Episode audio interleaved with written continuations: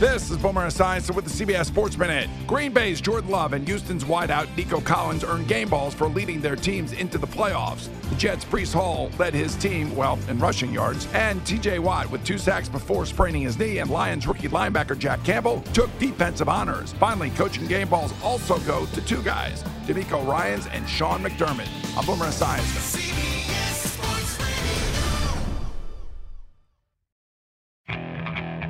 Okay, picture this. It's Friday afternoon when a thought hits you. I can waste another weekend doing the same old whatever, or I can conquer it. I can hop into my all new Hyundai Santa Fe and hit the road. Any road. The steeper, the better. Because my all new Santa Fe is available with HTRAC, all wheel drive, so I can hit the trail without a worry in the world. Heck, with three rows and best in class rear cargo space, I can pack the whole family in with all our gear.